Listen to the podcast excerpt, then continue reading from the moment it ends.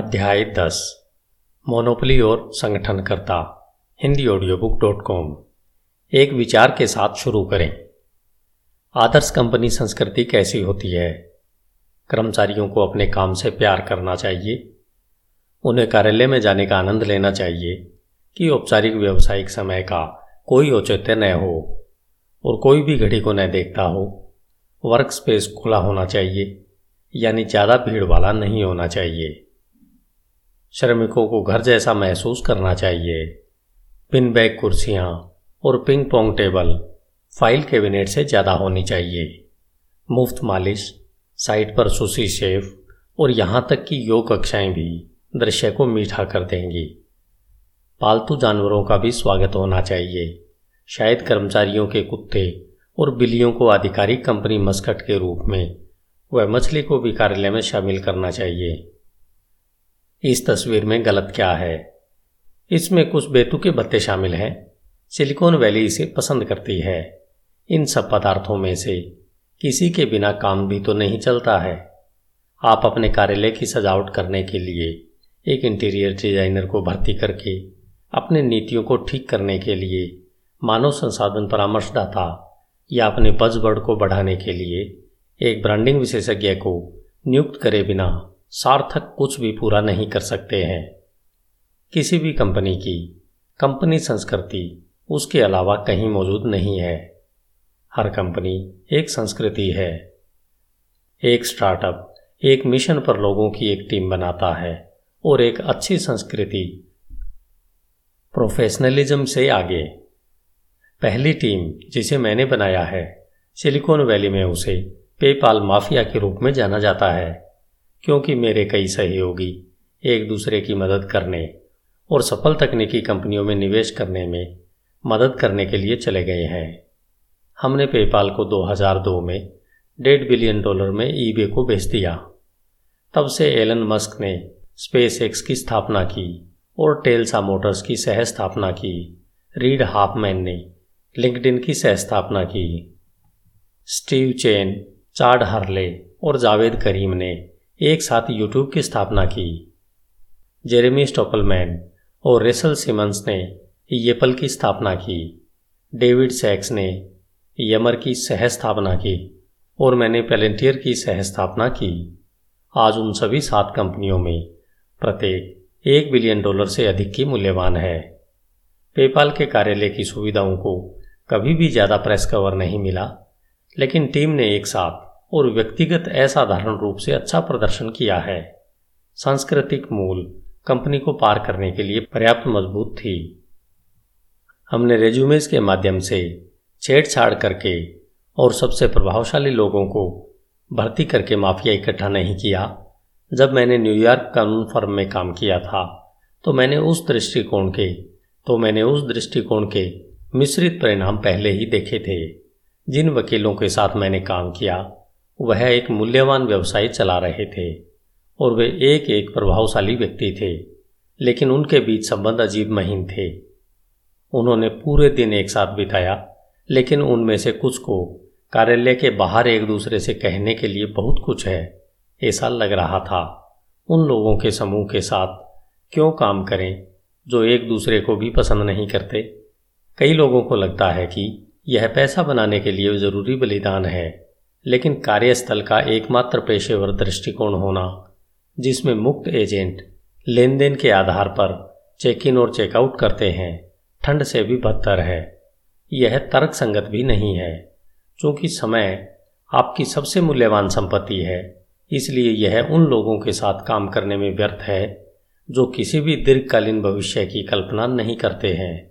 यदि आप काम पर अपने समय के फल के बीच टिकाऊ रिश्तों की गणना नहीं करते हैं तो आपने अपना समय अच्छी तरह से निवेश नहीं किया है, यहाँ तक कि पूरी तरह से वित्तीय शर्तों में भी। शुरुआत से मैं पेपाल को लेन देन के बजाय कसकर करना चाहता था। मैंने सोचा कि मज़बूत संबंध हमें काम पर केवल खुश और बेहतर ही नहीं, बल्कि पेपाल से भी अधिक हमारे करियर में भी सफल होंगे। इसलिए हमने उन लोगों को लेने के लिए तैयार किया, जो वास्तव में एक साथ काम करने का आनंद लेंगे। उन्हें प्रतिभाशाली होना था, लेकिन इससे भी अधिक कि उन्हें विशेष रूप से हमारे साथ काम करने में उत्साहित होना था। वह पेपाल माफिया की शुरुआत थी। कंसल्टेंट भर्ती। भर्ती किसी भी कंपनी के लिए एक प्रमुख योग्यता है। इसे कभी आउटसोर्स नहीं किया जाना चाहिए। आपको उन लोगों की ज़रूरत है जो कागज़ पर कुशल नहीं है, बल्कि भर्ती करने के बाद एक साथ मिलकर काम करेंगे। पहले चार या पाँच बड़े इक्विटी हिस्से या उच्च प्रोफ़ाइल जिम्मेदारियों से आकर्षित हो सकते हैं। उन स्पष्ट पेशकशों से अधिक महत्वपूर्ण। इस सवाल का आपका जवाब है, बीसवें कर्मचारी को आपकी कंपनी में क्यों शामिल होना चाहिए? प्रतिभाशाली लोगों को आपके लिए काम करने की आवश्यकता नहीं है। उनके पास बहुत सारे विकल्प हैं। आपको खुद के प्रश्न का एक और अधिक स्पष्ट उत्तर पूछना चाहिए। जब कोई व्यक्ति गूगल में काम करके अधिक पैसा और अधिक प्रतिष्ठा प्राप्त कर सकता है तो वह आपकी कंपनी के बीसवें इंजीनियर के रूप में क्यों शामिल होना चाहेगा? यहाँ कुछ बुरे जवाब दिए गए हैं। आपके स्टॉक विकल्प कहीं अधिक मूल्यवान होंगे। आप दुनिया के सबसे बुद्धिमान लोगों के साथ काम करना चाहेंगे। आप दुनिया की सबसे चुनौतीपूर्ण समस्याओं को हल करने में मदद कर सकते हैं। क्या बकवास है?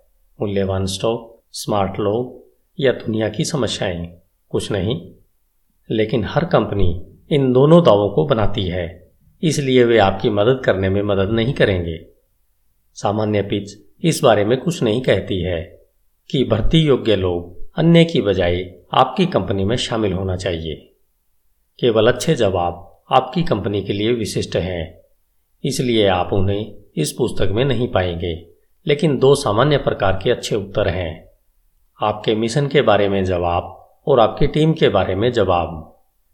यदि आप यह समझ सकते हैं कि आपका मिशन क्यों आकर्षक है तो आप उन कर्मचारियों को आकर्षित करेंगे। सामान्य रूप से यह क्यों महत्वपूर्ण नहीं है, लेकिन आप कुछ महत्वपूर्ण क्यों कर रहे हैं? कि कोई और नहीं कर रहा है। यही एकमात्र चीज़ है जो इसके महत्व को अद्वितीय बना सकती है। पेपाल में, यदि आप अमेरिकी डॉलर को बदलने के लिए एक नई डिजिटल मुद्रा बनाने के विचार से उत्साहित थे तो हम आपसे बात करना चाहते थे। यदि नहीं तो आप हमारे लिए सही फिट नहीं है। यहाँ तक कि एक महान मिशन पर्याप्त नहीं है। भर्ती की तरह, जो कर्मचारी के रूप में सबसे अधिक व्यस्त होगा, वह भी आश्चर्यचकित होगा। क्या ये ऐसे लोग हैं जिनके साथ मैं काम करना चाहता हूँ?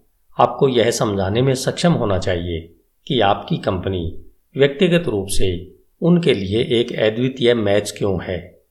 और यदि आप ऐसा नहीं कर सकते हैं तो शायद वह सही मैच नहीं है। सबसे पहले परक युद्ध से लड़ो मत। कोई भी जो मुफ़्त कपड़े धोने की पिकअप या पालतू जानवरों की देखभाल से ज़्यादा प्रभावित होगा। आपकी टीम के लिए एक बुरा सिलेक्शन होगा। बस, स्वास्थ्य बीमा जैसी मूल बातें शामिल करें और फिर वादा करें कि कोई अन्य क्या कर सकता है। महान लोगों के साथ एक अद्वितीय समस्या पर अपरिवर्तनीय काम करने का अवसर। आप शायद मुआवजे या भत्ते के मामले में 2014 का गूगल नहीं हो सकते हैं। लेकिन यदि आप पहले से ही अपने मिशन और टीम के बारे में अच्छे जवाब रखते हैं तो आप गूगल की तरह हो सकते हैं। सिलिकॉन वैली के ऑडियंस में क्या है? बाहर से। आपकी कंपनी में हर कोई एक ही तरीके से दिखना चाहिए। पूर्वी तट पर लोगों के विपरीत, जो सभी अपने उद्योग के आधार पर एक ही पतला जीन्स या सेप्रिंस सूट पहनते हैं, माउंटेन व्यू और पालो आल्टो में युवा लोग टी शर्ट पहने काम पर जाते हैं। यह एक बात है कि तकनीकी श्रमिकों को वे जो पहनते हैं, उसके बारे में परवाह नहीं करते हैं। लेकिन यदि आप उन टी शर्टों पर बारीकी से देखते हैं तो आप पहनने वालों की कंपनियों के लोगों देखेंगे। स्टार्टअप कर्मचारी जो तुरंत बाहरी लोगों के लिए अलग अलग होता है, वह ब्रांडेड टी शर्ट या हुडी में, जो उसे अपने सहकर्मी के समान दिखाता है। स्टार्टअप वर्दी एक सरल, लेकिन आवश्यक सिद्धांत को समाहित करती है। आपकी कंपनी में हर किसी के समान तरीके से अलग होना चाहिए। समान विचारधारा वाले लोगों की जनजाति को कंपनी के मिशन के लिए समर्पित रूप से समर्पित किया जाना चाहिए। पेपाल में मेरे सह संस्थापक मैक्स लेविनिन कहते हैं कि स्टार्टअप को अपने प्रारंभिक कर्मचारियों को जितना संभव हो, उतना व्यक्तिगत बनाना चाहिए। स्टार्टअप में सीमित संसाधन और छोटी टीम होती है। बने रहने के लिए उन्हें जल्दी और कुशलता से काम करना चाहिए। जब हर कोई दुनिया की समझ साझा करता है तो ऐसा करना आसान है। शुरुआती पेपाल टीम ने अच्छी तरह से काम किया, क्योंकि हम सभी एक ही तरह से क्रेजी थे। हम सभी को विज्ञान कथा पसंद थी, और हमने पूंजीवादी स्टार वार्स के, कम्युनिस्ट स्टार ट्रैक को पसंद किया। सबसे महत्वपूर्ण बात यह है कि हम सभी डिजिटल मुद्रा बनाने के लिए चकित थे, क्योंकि उन्हें सरकारों के बजाय व्यक्तियों द्वारा नियंत्रित किया जाएगा। कंपनी के काम करने के लिए इससे कोई फ़र्क नहीं पड़ता कि लोग किस तरह दिखते थे या वे किस देश से आए थे, लेकिन हमें समान रूप से चकित होने के लिए हर नई नियुक्ति की आवश्यकता थी। एक काम करो। अंदर प्रत्येक व्यक्ति को उसके काम की तेज़ी से प्रतिष्ठित किया जाना चाहिए।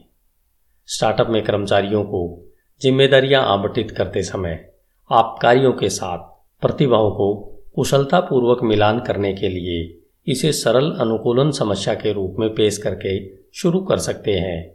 लेकिन अगर आप इसे किसी भी तरह से सही तरीके से जान सकते हैं तो भी कोई भी समाधान जल्दी टूट जाएगा। आंशिक रूप से ऐसा इसलिए है क्योंकि स्टार्टअप को तेज़ी से आगे बढ़ना पड़ता है। इसलिए व्यक्तिगत भूमिका लंबे समय तक स्थायी नहीं रह सकती है।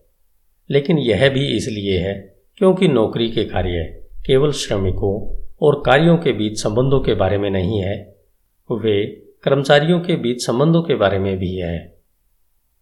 पेपाल में मैनेजर के रूप में मैंने जो सबसे अच्छी चीज़ की, वह थी कंपनी में हर व्यक्ति को सिर्फ़ एक चीज़ करने के लिए जिम्मेदार बनाना।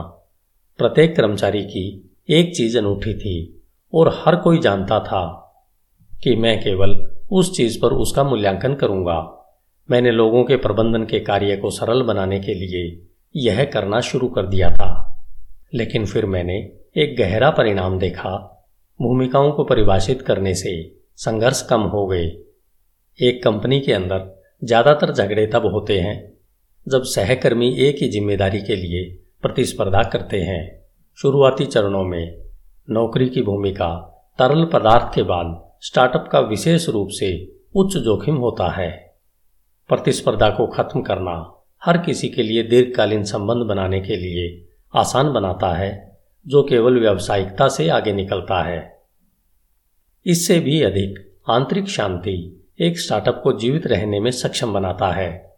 जब स्टार्टअप विफल हो जाता है तो हम अक्सर कल्पना करते हैं कि यह प्रतिस्पर्धी परिस्थितिक तंत्र में हिंसक प्रतिवादियों के लिए झुका हुआ है, लेकिन हर कंपनी का अपना एक परिस्थितिक तंत्र होता है, और गुटों के संघर्ष से यह बाहरी खतरों के प्रति संवेदनशील हो जाता है। आंतरिक संघर्ष एक ऑटोम्यूनम बीमारी की तरह है। मौत का तकनीकी कारण निमोनिया हो सकता है, लेकिन वास्तविक कारण सादे दृश्य के पीछे छिपा हुआ है। समूह और कंसल्टेंट। सबसे गहन प्रकार के संगठन में सदस्य केवल अन्य सदस्यों के साथ बाहर निकलते हैं। वे अपने परिवारों को अनदेखा करते हैं और बाहरी दुनिया को छोड़ देते हैं। बदले में वे संबंधित लोगों की मज़बूत भावनाओं का अनुभव करते हैं और शायद सामान्य लोगों को अनजान सत्य से वंचित कर देते हैं। हमारे पास ऐसे संगठनों के लिए एक शब्द है, कल्ट, यानी समूह।